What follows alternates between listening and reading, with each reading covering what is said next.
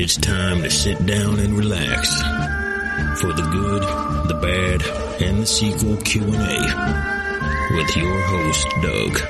Hey there. So if you're enjoying what we're doing, or if this is your first time, welcome. But if you are enjoying it, please rate and review us wherever you're listening. Write something really, really nice.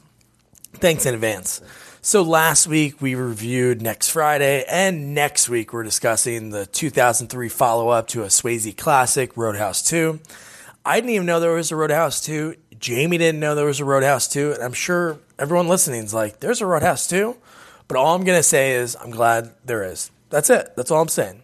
So that means this week we had to interview someone from the film, and we got someone that has been in the industry for around 23 years prior to Roadhouse 2. And that man is martial artist, actor, fight coordinator, bodyguard, Richard Norton. He grew up in, as he would say, the bushes outside Melbourne, Australia. And right now he's currently working on Suicide Squad 2 and fight coordinating. He has some great stories about that. But how he got to the United States is quite an interesting story. And, well, you're going to have to listen to find out. Enjoy. Hi, Richard. Yes, hi. Is that Doug? Yeah, this is Doug. How are you? I'm good, thank you. Great. Thanks so much for taking the time. My pleasure. I was just trying to figure it all out. Oh, you got it. You're better than some people, so don't worry about that. So you're in Atlanta for a while shooting something? Yeah, I'm going to be here until the end of December. Oh, wow. Okay. At this stage, working on Suicide Squad, James Gunn, new movie. Oh, sweet. Doing the fight coordinating. And we're in pre-production still at the moment. Don't start shooting till the end of next month. But so far, it's all going well. Well, that's good. Yeah. So what is that process like, doing the fight coordinating? How does that all work? It works by... Are you recording all of this, by the way? Are we tracking now? Or? Yep, yeah. We are tracking. Okay. How it works, well, for me, first of all, I get hired by... Usually, I've worked for a dear friend of mine, Guy Norris, for probably the last 25 years. Okay. And Guy is the second unit director and supervising stunt coordinator. So he brings me on as part of his team. And look, as you know, I used to do a lot of acting in movies in the 80s and 90s. And, the older you get, the less roles there are. So I end up sort of behind the camera now, doing the fight coordinating, which is great. And so Guy brings me on, and the process then really involves getting the script, looking at the characters, the story, looking at the action beats, and trying to decide what those action scenes and beats are going to look like, and offering them up to the director for his input and notes. And we just mold everything very much according to story and character. Or, that's the most important part is, the job that I have to do is not just do an action scene that looks all flashy and nice. It's got to relate to the character, the character's abilities as determined by the script and history, and not just over the top. In other words, it's got to become part of the drama, not just an action scene for the sake of it. And that's the process, which the hardest part for me is the pre-production process, because that's where you've only got some words on a page, not really much idea, and then you've got to start offering up, as I say, your interpretation maybe of an action scene along with whatever notes that the director may give you. And in my case, I offer it up, and Guy then has a look at it, and he makes his notes and tweets, and then we try and facilitate ultimately what the director wants, as it's his vision. Yeah, and you know what? You said it best. So on a script, an actor has to read a line, and they could change it based on the tone of the scene. But usually in a script, it will just say maybe like fight ensues. So that's a lot that you and other people are working together to be able to figure out, like, how should this come about? So 100%. And some scripts will even write out an elaborate description of an action scene. Oh, okay. But so often... that is for maybe the production company, the film studio. In other words, you've got to write it initially to somebody that maybe doesn't have an incredible amount of knowledge or imagination as to what this could look like. So to get them excited and on board, sometimes They'll write out a detailed description of a fight, but it's really for the reader. It's not for us in production. So we can take what's written, in quite detail and radically change it and offer it up. And that's why I use the word offer it up, because, it doesn't matter what I think it is. Ultimately, it's got to be what the director feels with his vision of the characters and story. But we've got quite a bit of leeway that way in the beginning, as I said, and then it gets narrowed down, of course, because there's a certain amount of screen time that each action scene would have. It's not like you can just do a 10-minute fight and expect it's all going to end up on camera. Yeah. Sometimes it's 30 seconds, sometimes it's a minute or whatever. And so it's a very collaborative process, though. We've got a great little stunt team here, and you'll get some local stunties and the stunt doubles that'll come in for the actors that maybe learn the fight and then help train the actor. Well, I love just getting their ideas. What do you think? Do you have any ideas on a really cool move or whatever that could be applicable in this particular circumstance? And so, I there's no such thing as, say, me just coming up with every move. And in fact, if I tried to do that, I think that would be destructive, because that becomes a very narrow vision. And I often say to the people I work with, the stunt doubles or whatever, look, I'm the fight coordinator, but if you've got ideas, guess what? None of the credits change. I still get the same credit at the end of the movie, as do you. And if we all come together with the best possible fight scene, then we all win. And the movie wins, So it's about sort of putting your ego aside, of course, and, as I said, taking any and all suggestions on board. Of course, ultimately it comes down to initially me saying, no, out of all of that, I think this is what it should be.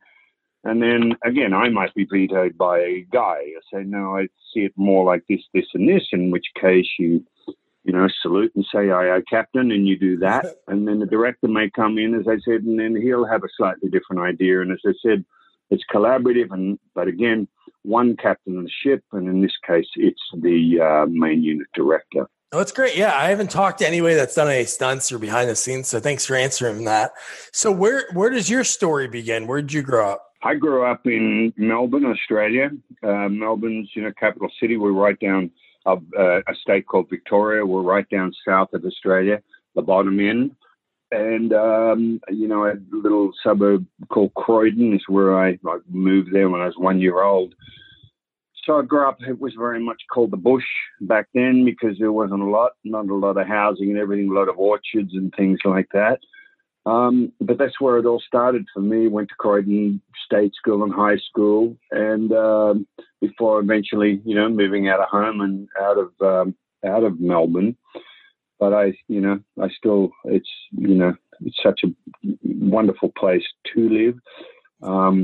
My career, of course, took me over to the States in '79 to California, Los Angeles, and that's pretty much where I've been based ever since 1979. So I'm probably more Californian than most Californians. Right? So when did you start with martial arts? How old were you? I was 11 years old. I started with judo. There was a friend of mine at school that was doing some judo. In fact, it was, he moved into a house opposite where I lived in Croydon. Maurice Yeomans, his name is, and he was disappearing twice and, two nights a week, and because we used to go and play pool and do a few things like that. And I was like, oh, where are you going?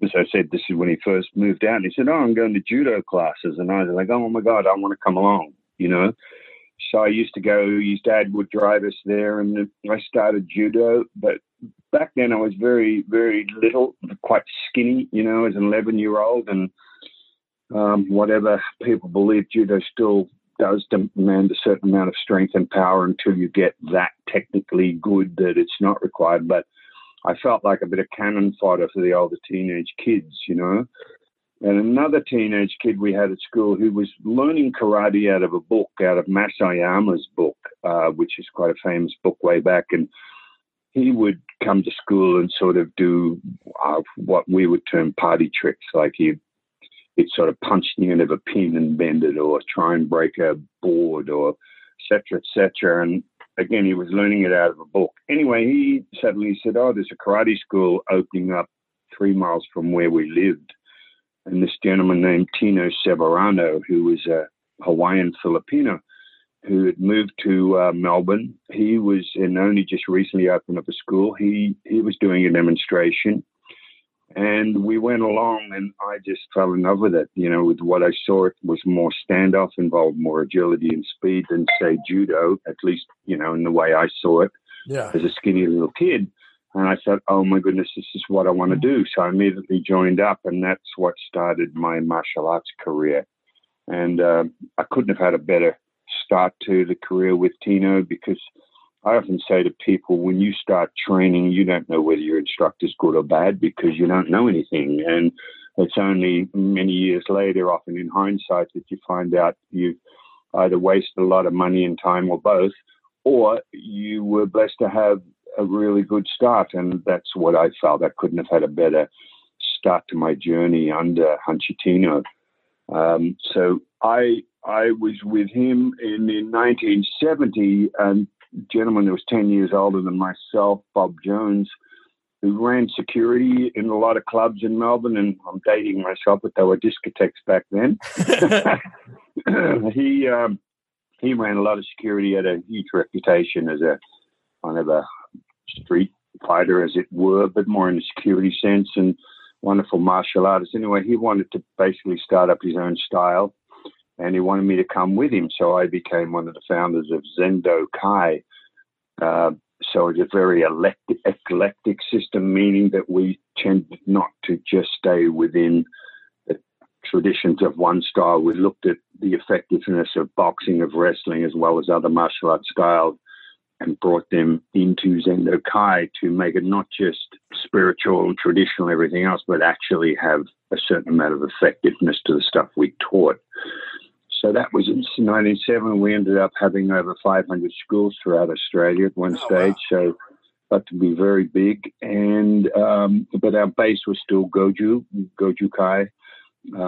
Go means hard, Ju means soft. It was a hard, soft system that was originated in Okinawa and had a Japanese sort of branch. We were under this Gogen Yamaguchi gentleman who headed up the Japanese style of Goju Kai. But anyway, that was our basis. But we were very eclectic, very much like a lot of the American systems that sort of took Taekwondo and started to realize kicking alone wasn't going to solve the problem in an all-out sort of brawl. So they would, you know, a lot of the Taekwondo masters would start adding some boxing and everything else into their system. In other words, a lot of hands. Yeah. Only because Taekwondo relies on kicking. So our system was very much like that. So in 1979, was that what brought you to the States? Was it being a bodyguard? Because I was reading you're a bodyguard for some big people. Yeah, well, that started in 1973. Bob and I were running the schools in Zendo Kai in Australia, and there was a local entrepreneur, Paul Dainty,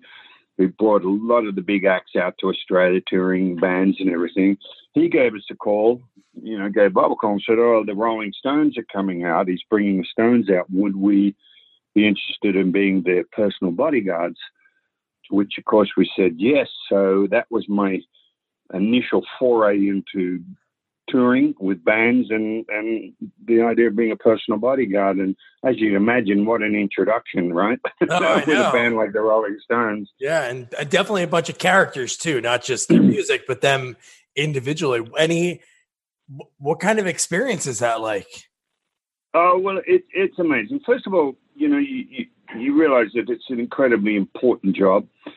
You know, because when you're on a tour with some bands like the Stones, yes, there's a lot of partying and carrying on and everything, but ultimately your job is to make sure that nothing, you know, even though we would look at it as a million and one chance, and nothing sort of bad happens in the physical sense. And so you have to be very much on your game, hence, you know, using people like us that don't drink, don't smoke, and you know, have a band that could basically get shit-faced and know that somebody's still around them with a very straight head and do what they're doing. And another one of the attractivenesses of using us was that we never looked like bodyguards. You know, Bob and I could look like a member of the band, which they preferred rather than having a huge guy with sort of the heavy overtones that go with that. And I'm not saying that's wrong. It's just a certain want of those bands because they didn't want it to appear big and heavy.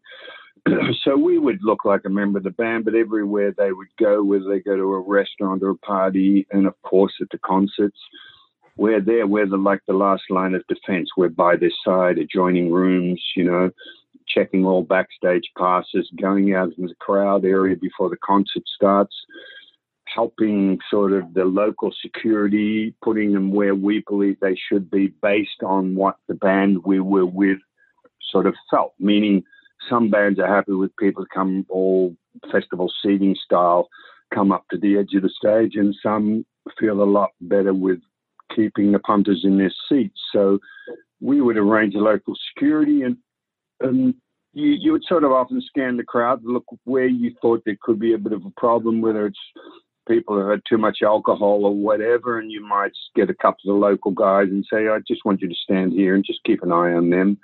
And basically we'd be on the side of the stage. So if somebody was to get through whatever security it was and get on the stage, and in this case, my job was to get them off, and to get them off in the least physical way, because, again, the worst look for a band is someone like me jumping up and thumping somebody because they're on stage when often all they want to do is just sort of touch the artist.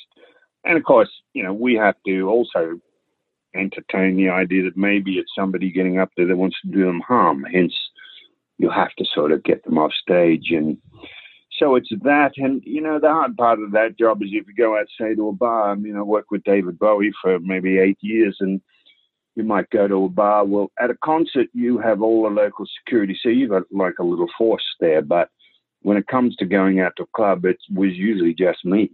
Oh. And, you know, you go to a club in wherever, USA, and all the little chickies would, you know, get in awe of someone like David or whoever, and local guys wouldn't necessarily like that. And so there's always the chance of something turning out a bit ugly. And so your job is to try and assess that. And really, it's not about trying to deal with violence. It's about how do you prevent it? You know, the job is to be very preemptive with anticipating where there could be a problem, and thereby sort of separating the artist before something kicked off. Because, again, you're one out. It's not a good situation to be in like that. But that's sort of the job. So it's more that you're the deterrent than anything else. You know, you're there, you're alongside, and if somebody approaches and you step between them, then that's obviously an indication to the person approaching that, oh, okay, he's got security or whatever, and I've either got to behave, or if they don't, then I'm the one that has to dissuade them in whatever case, you know, hopefully verbally, and if necessary, it might, you know, be a bit physical, but that's what it involved. Part of, you know, just to encapsulate that, I started working with, you know, I mean, I was, part of the attraction of someone like Bob and I and myself when I went to the States was the fact that we're martial artists, and, you know, we get into giving the bands workouts. You know, with James Taylor, I was with James Taylor and Linda Ronstadt for 14 years, toured with ABBA. And I basically daily, you know, I'd introduce them the idea, listen, if you're interested in a bit of stretching and a bit of conditioning while you're on the road, happy to do it. And a lot of them just jumped at that. Some didn't, but a lot did. Like with ABBA, I was training the girls just about every day. We had a chance, whether in the room or on a beach or whatever, or poolside. I was even 4 o'clock in the morning teaching Mick Jagger karate punches, you know. No way. Karate. Because that's, you know, back in the 70s, of course, things are now more MMA-based. But, yeah, so that was pretty cool. So, you know, Rolling Stone magazine even did an article on me when I went to the States. Basically, this article was, you know, me doing a sort of a flying sidekick in the air with an ironing board in the background and an iron, and in a hotel room, and it was talking about how unusual it was for James or Linda and them to go on tour and actually come off tour in better shape than when they went on tour, because that was virtually unheard of. Yeah. For obviously the rigors of touring. Like with James, you know, it set up a punching bag in the dressing room area, you know, so before he went on stage, you'd got to get rid of the nerves, the adrenaline, you know, and again, everybody thinks that artists never get nervous after doing so long, but I think everybody feels a little bit of fear about their performance. So it was a way of just settling him down and getting him ready for the stage. So It's a I guess what I'm trying to say overall is that being a bodyguard is a multifaceted sort of job, the way I would do it. And, you know, if you're on a movie set, you're usually the hairdresser or the makeup artist knows just about everything that's going on with the actor. Yeah. Because that's who you sit with in the morning, you end up chatting with. And I felt I was a bit like that. You become a bit of a confidant, somebody for them to confide in and chat to and everything about whatever's going on in their life as well as on tour.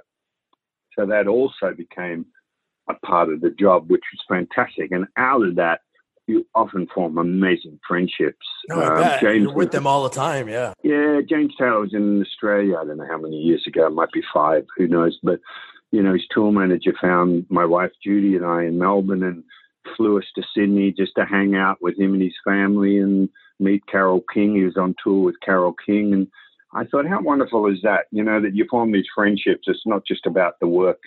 We actually just got on great. Judy and I visited Linda Ronstadt a few years back in San Francisco. And, you know, I love that aspect of the job. You know, some of the bands like Mick Jagger wouldn't know who I was from the Borough Soap at this stage. But back then you form a very close association while you're on the road. And it's funny about touring. It becomes like... it's almost like a time capsule, you know, or a rocket ship that takes off. And whoever's on that ship, as in the certain crew, the tour manager and the band, it's like a little sort of space capsule. It's very hard for anyone outside to get into that bubble, you know, become of that. And it starts off and it goes to all these different states or different countries, and then it comes home, and then everybody goes, basically leaves the ship and goes about their normal daily lives, you know. So it's like a little microcosm of life while you're on the road. But look, I had a fantastic career at, you know, working with Fleetwood Mac for many years, Stevie Nicks when she went on her solo tours. Joe Cocker, I was with Joe for a couple of years, which was fantastic. So it's been a phenomenal sort of job. And I ended up stopping, I believe, in the early 90s, just because when and I'm sort of rambling on here, but you asked me about 79, what got me to the States, yes, was bodyguard work, because Linda Ronstadt sort of got in touch with me and wanted me to go and work for her full-time in the US. And I was a bit like, I don't know whether I want to do it. I was very settled at home, had karate schools, all that sort of stuff. But she basically said to me, look, why don't you try it? You can always go back home. And I thought, you know what? What an opportunity. I can always go back home. In fact, I told friends of mine, I'll only be gone a month or two. I don't want to live over there. And of course, you know, 38 years later, I'm still here. But that's what got me there. Now, the movie started because the year before, Bob and I brought Chuck Norris out to Australia to do some demonstrations at some kickboxing tournaments, really the introduction of kickboxing into Australia. So Chuck came out. He was advertising one of his early movies, I think, Good Guys Wear Black. I ended up doing some weapons demonstrations on the same nights, you know, in the different states in Australia with Chuck. We just formed an amazing friendship right off the bat. Chuck said, if you get to California anytime, look me up. We'll do some training. So a year later, when Linda asked me to go to California, off I went, and the first person I called was Chuck Norris.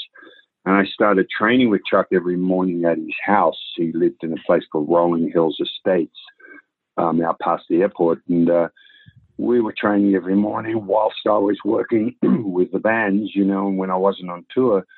And I trained with Chuck for years. And anyway, he was in the early stages of The Octagon, one of his early kind of ninja-type movies. And because he knew I could handle weapons and everything else, he asked me if I would play his main nemesis in the movie. So that's what started my movie career. I ended up doing a few movies with Chuck and worked on Walker, Texas Ranger when it first started, and then got a few lead roles of my own, and off I went on my own little direction. And a lot of them lower budget movies that we'd shoot in the Philippines and Thailand, and, you know, ended up doing 5 movies in Hong Kong, 3 of them playing the lead villain against Jackie Chan. Oh, wow. And so, so off I went, and here we are today, still in the industry over 40 years. And as I said, serving a slightly different role as in fight coordinating. So hey, I feel blessed to still have a career in the industry after so long.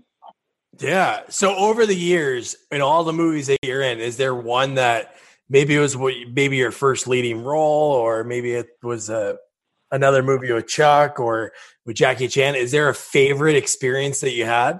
You know, that's often a question I get asked. Look, probably your first lead is something you remember most because, you know, I'm playing kind of sub number 4 in some movies with Chuck.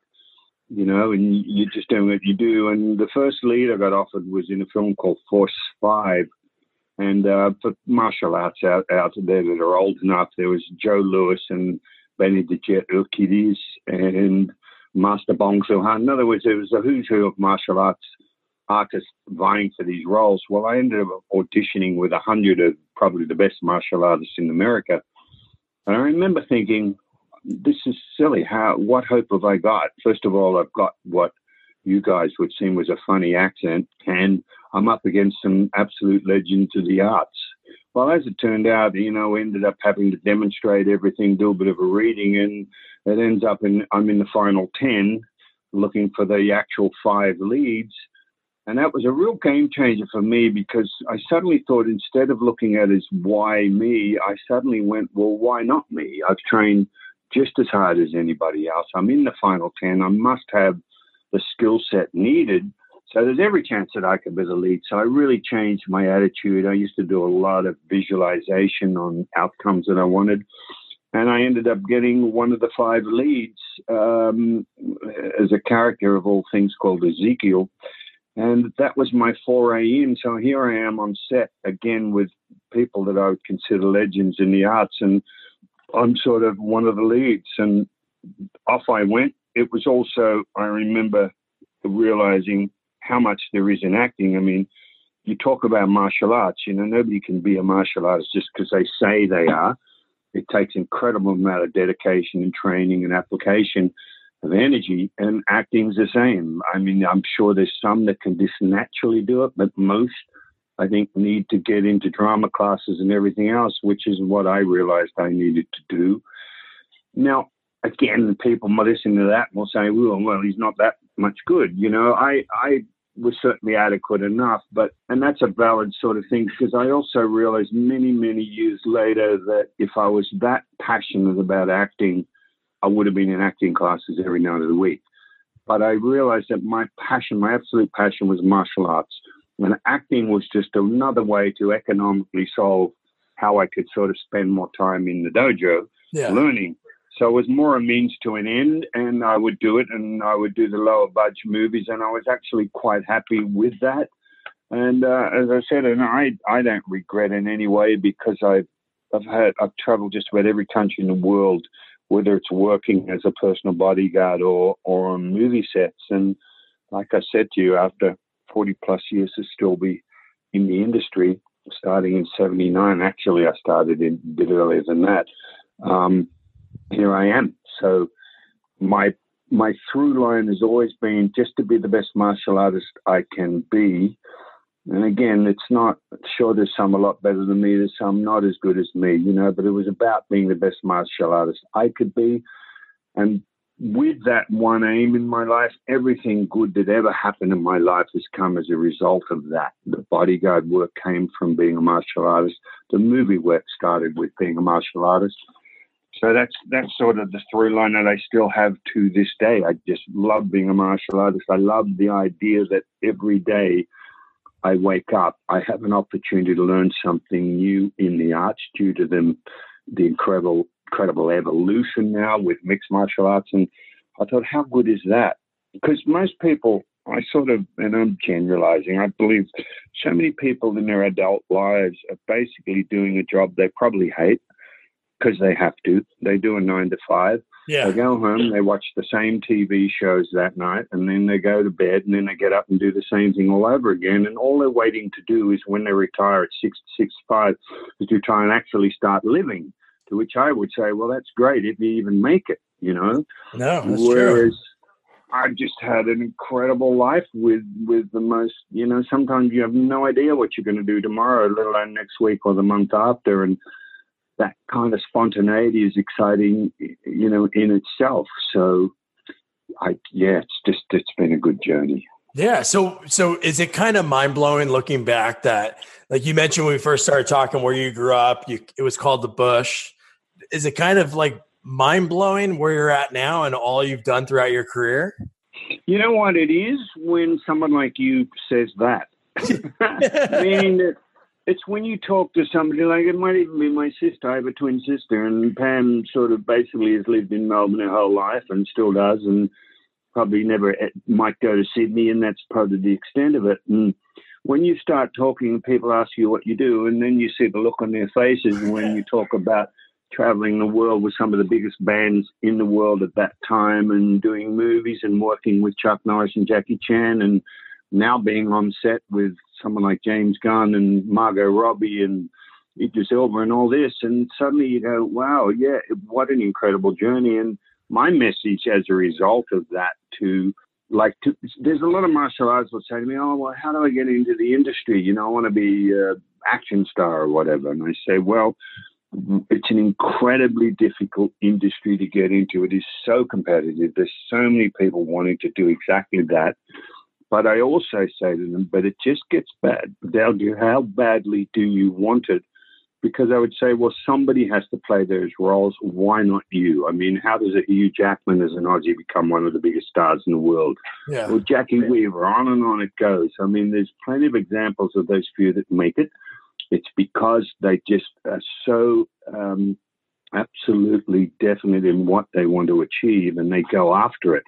So I say to kids, if a skinny little asthmatic kid from Croydon will end up touring the world as a bodyguard and doing movies with Jackie Chan, Chuck Norris and whatever, then basically anybody has a chance to do it. You just have to want it badly enough. And yeah, I mean, it's more because, see, at the time, it's like working with Jackie Chan. You know, when I went to Hong Kong, you don't go there, even though he was still so amazing, and you don't realize the impact of working with somebody like him till often 20 years later, when you're starting to tell, like even some of the stunt guys in the set were asking about working with Jackie, and they're just like, their jaws dropped. They're like, you're part of history.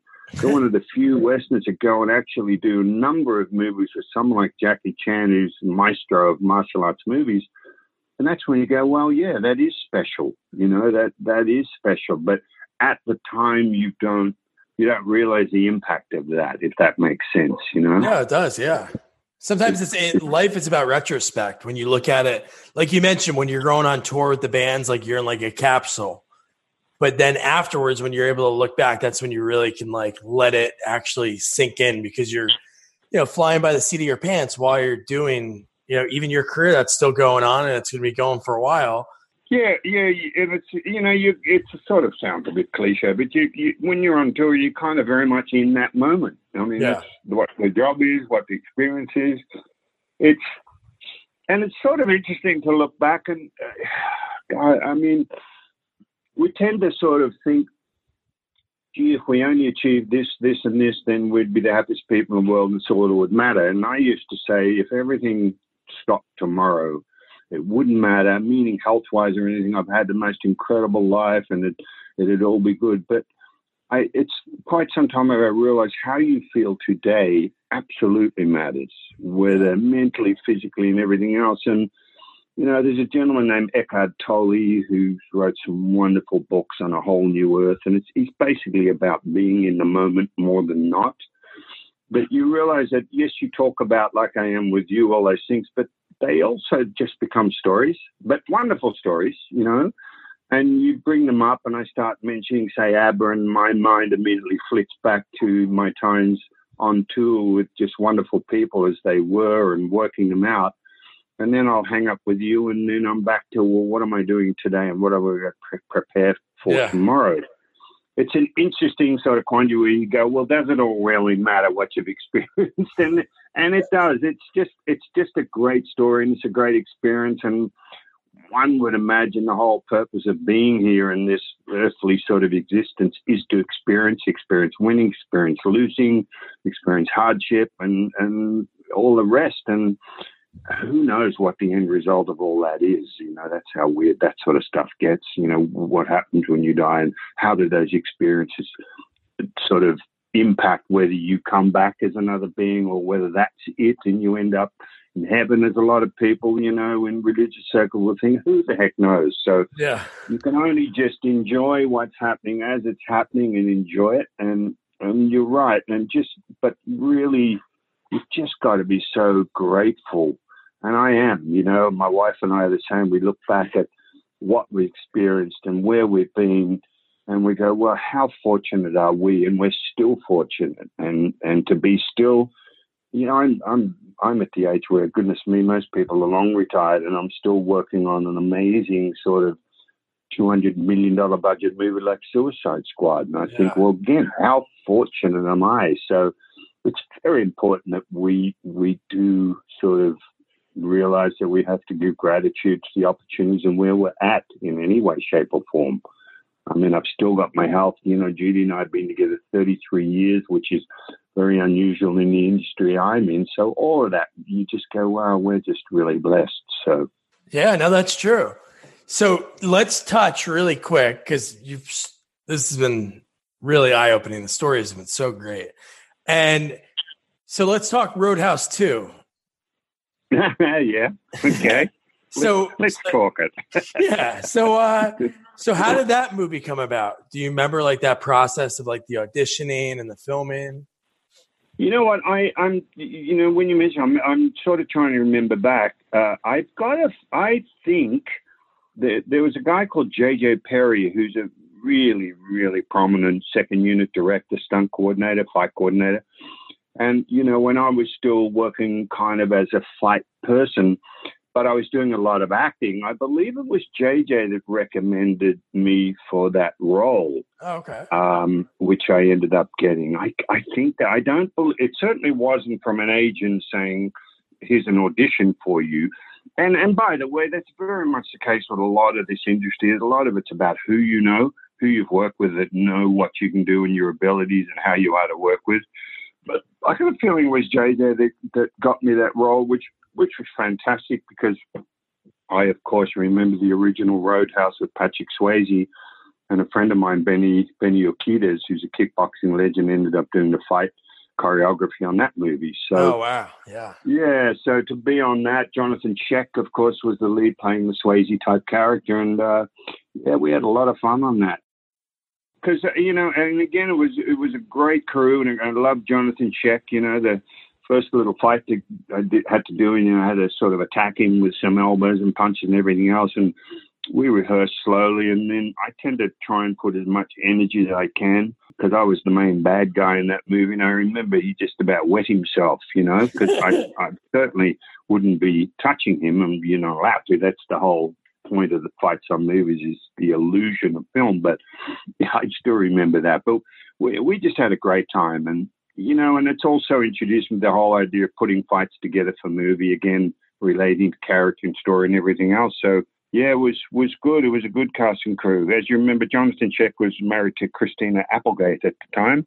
Oh, no way, I didn't know that. As well, yeah, from Married with Children. So it was yeah, it was a good experience. God, I can't even remember what year Roadhouse. It was, yeah, 2003. Now, did he have a stuntman for your fight scenes, or was that him doing the stunts? No, he did most of it. Look, most, okay. Yes, he did. He was very handy. Very handy. Look, most of the time, you know, if you're coordinating an action film, you will always have a stunt double.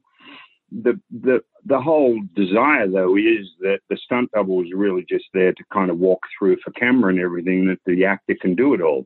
Now, of course, there's crashing through stuff or falls or whatever that not only should you not get the actor to do, but even insurance-wise, you're not really allowed to do, because if the actor gets injured, then that's the end of the shoot for a while. And so you always have a double. Now, you know, it's hard for me to remember how much the actual stunt double did or not on that movie, because again, Jonathan was, you know, good physical shape and everything else, and as I said, very able to handle a lot of the action.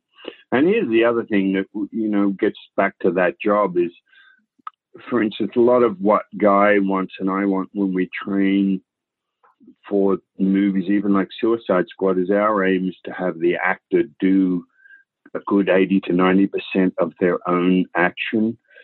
And the reason being that, you know, a lot of films you will see, without mentioning any of them, will use stunt doubles and often use face replacements. So you think you're seeing the act of this, really just face replacement technology that allows a double to do the whole fight. Oh, no way. The problem for that for us is that, and I would say, you know, when I work with Margot Robbie for the first Suicide Squad or Scarlett Johansson for Ghost in the Shell, I was training Scarlett in New York and LA and blah, blah, blah. But I said, look, this is what we want. We want the time to spend with you so you can do majority of the action. And I would much rather pull the complexity of the fight back to enable you to be capable to do it, because you're the Academy or award-winning actors. You're the one that the camera needs to stay on.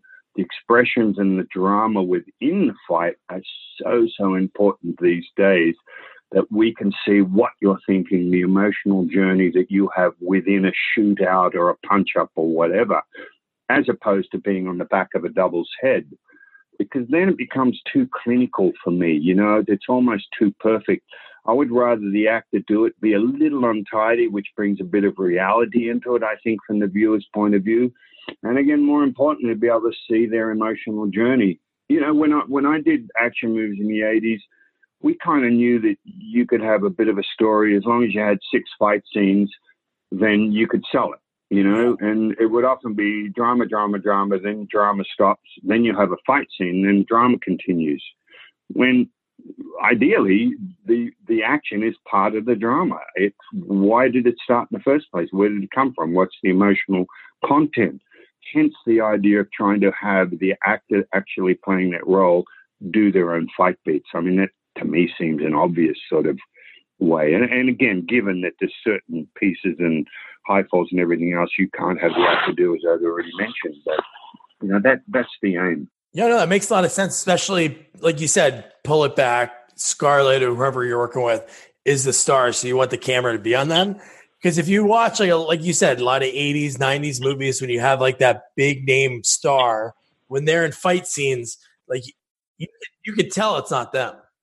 Like, right. It's pretty simple when they turn over and like the hair doesn't look right. So no, that makes a lot of sense. Yeah, and you suddenly get the end of this whole action scene. There's a big sort of cut in of the actor hitting the pose. Yeah, and you go, well, yeah, you didn't do all that, but it works in a lot of cases. And you know, hopefully, if you do that well enough, you don't know when the actor's in there or not. But yeah, I just think, you know, and one of the movies that really reminded me of all of that was the last Mad Max, Fury Road, with George Miller. Is, you know, when George would go through, you know, there's a huge tanker fight in that movie, which was an amazingly good fight. And again, nothing ridiculous as far as physical abilities, meaning there weren't any amazing backflips and triple kicks in the air, because the characters wouldn't have a license to do that anyway. But George would go through every beat. Well, why is she using a fist? Why wouldn't it be this? And why is that person there? In other words, he just reminded all of us that every beat has to be related to character and story. It can't be there just because it looks good or it's flashy. You have to justify why that bit of action was there. And I thought, wow, that's just fantastic. Tom Hardy was very much the same with the way he would break down fights. Well, why am I doing that, not this, and blah, blah, blah. And, you know, and that's kind of what's got to go into that. Because, look, here's the deal. When I get a director that says, oh, we want something different. Well, good luck. You know, there's every move known to man has already been done, I think, in one way, shape, or form. So then it just gets down to, well, how do you change the way it's shot? What does the character bring to the reason for that move, et cetera, et cetera? That's what makes it stand out, even though it's a similar move to maybe that's been done in another film. And, it's in the 80s and 70s, even a lot of what we did was really feet on the ground. You, a la Bruce Lee, you'd have a wide shot where you saw someone like Bruce, where the kick started, where it ended, and how it ended up back on the ground, as opposed to cutting in with tight little inserts that are there to disguise the fact that the person throwing it didn't really know how to throw it that well, if that makes sense. And Mad Max was very much old school, real stunts, real people doing rolling bikes, cars and everything else, and real fights, you know, that you go, well, okay, I believe that character would know how to do those move and that move and that move. I mean, the best example I give is imagine watching Dirty Harry with Clint Eastwood and having Harry suddenly jump up in the air and do a spinning heel kick. You go, well, okay, it looks good, but how the hell would he know how to do that? He's a cop, you know. Mad Max. Max is a military guy, police background, so he's very much learned how to survive in the street. He will use whatever he can, whatever obstacle he can in order to survive, as opposed to being this kind of martial arts type that bows before every match and does everything by the rules. So that's kind of what I mean about keeping true to character and story when you choreograph action. No, that's a great theory. No, it's good that you look at it that way, because those are the best type of movies when they're not, like you mentioned, the way Mad Max was done. The real old school way is a really cool way, and focusing on the main actor is such a great thing that you do. So here's a question. This is years ago, because you fell in love with martial arts at the age of 11, mm-hmm. but let's say before that, if you weren't doing what you're doing now, was there anything when you were younger that you were like, oh, you know, I want to be a veterinarian or a police officer?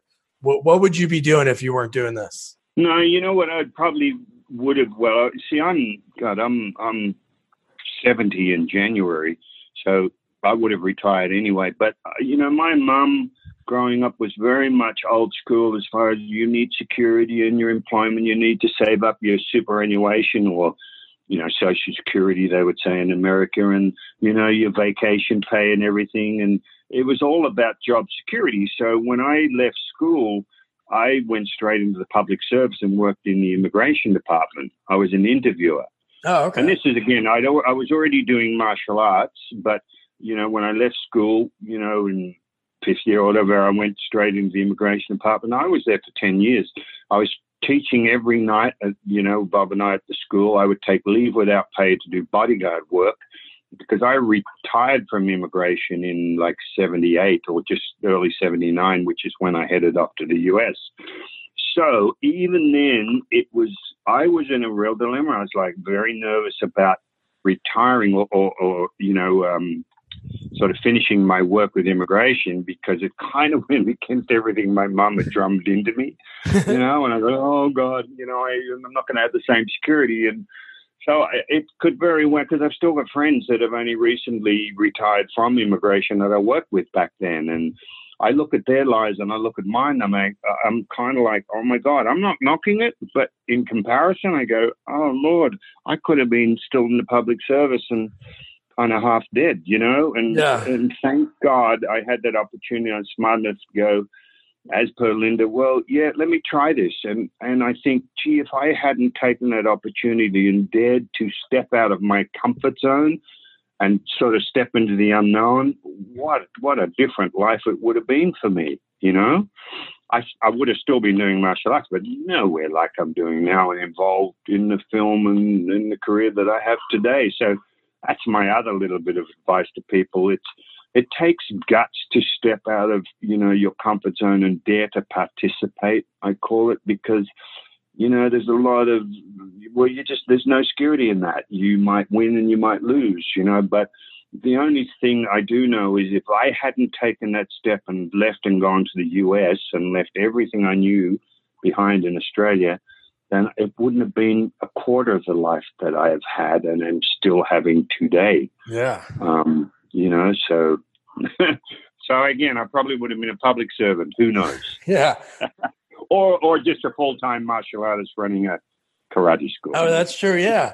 And so thank you, Linda Ronstadt. Yeah, exactly. Selling you, like, because she really wanted you to work for her and work with her, that she said, you know what, you can always go back. And you're like, hey, you know what? And then, like you said, 38, 39 years later, you're still here. Yeah, and that really was the big decider for me, you know. I said, you know what, yes. And I just resigned, you know, from the department. Off I went, and not knowing, again, what was going to happen, and opportunities came about. And as I keep saying, I kept training every day with whoever I could train with when I got to the U.S., and As a result of that passion, opportunities arose where I could basically use that passion to work and live and survive and have fun with my life. And as I keep saying, also, that's still the case today. That's so awesome, Richard. Thank you so much for taking the time. This has been an awesome hour chatting with you. Yeah, my pleasure, Doug. I mean, we could go on forever. You can tell I love to talk, so shit, you're going to have to shut me up. But, you know, if the least I can do is keep people a little bit of inspiration to know that, as I keep saying, if I could end up having a career like this, anyone can. And who knows, maybe I could have become an A-list actor. Who knows, you know? I mean, I could have decided not to go to the Philippines and do the low-budget movies with Roger Corman and people like that, and just hung out for these bigger roles, and that might have been the worst thing I could have done. Who knows? The one thing I do know is I don't regret anything I've done in that regard. Yes, I've made mistakes, and lots of them, and hopefully learnt from them, but the experience has just been amazing, and again, it still is. So I would just say to people, just find something you're passionate about. So find something that wants to make you get up every day, not just regret getting up. There was a guy called Buckminster Fuller that wrote a book called The Critical Path, and he talks about getting out of the struggle of making a living, meaning, yes, making a living, but not having to do what you hate, but actually doing what you love as a result of your passion and the universe just taking care of you, you know, often in the nick of time. So it's not easy. People, well, I don't know what I'm passionate about. I mean, that's the individual's job, is to try and find something they're passionate about, and the rest hopefully will fall in line accordingly. Hopefully. Yeah, hopefully. But no, yeah, this has been great. And that's inspiring that you said that. And I'm sure people that are listening right now, that'll resonate with them. Yeah. So thanks, Doug. Thanks for the opportunity. Happy to do this again. If you want to talk about any other specific movies or whatever in the future, or even this one, obviously I can't tell you much about this because we're not allowed to, but yeah, you know, the last few years, there's lots of stories, having done Mad Max, X-Men, Triple Frontier recently, Ghost in the Shell. There's been some great experiences in working with some phenomenal people like Will Smith or Margot Robbie or Scarlett Johansson. And what I always say to people, what's that? No. Yeah. Yeah, and I just didn't know. Judy's reminding me I'm talking about being a Plaquenot, but actually did one of the leads in a drama in Australia. It's a crime thriller where I pay a detective. I actually don't punch anyone in the whole movie, so how about that? Look at that. So it's a dramatic role called, the film's called Rage, which ironically I already did a film called Rage, but this one's called Rage. Oh, cool. And yeah, it was shot in Melbourne, and that was a tremendous experience. It's going to be released soon. Who knows where and what and how, but we're still doing what we're doing. So there you go. That's awesome. I'll keep an eye out for that. That looks pretty cool. Yeah. Thank you, Doug. Awesome. Well, have a great day. All right. You too. Thank you, my friend. There you have it. That was the great Richard Norton. And thank you, Linda Ronstadt, for, you know, just convincing him to come over here, saying, hey, you know what? You can go back if you don't like it. She knew that he would love it. So now your job is to go watch Roadhouse 2. You can find it anywhere. Then listen to us discuss it next week. And it's got a pretty good cast. And, of course, you got Richard Norton as the bad guy. And you got to subscribe so you don't miss out. Review, rate, tell your friends about us. And, oh, yeah, follow us on Twitter and Instagram @SequelsOnly. Good night.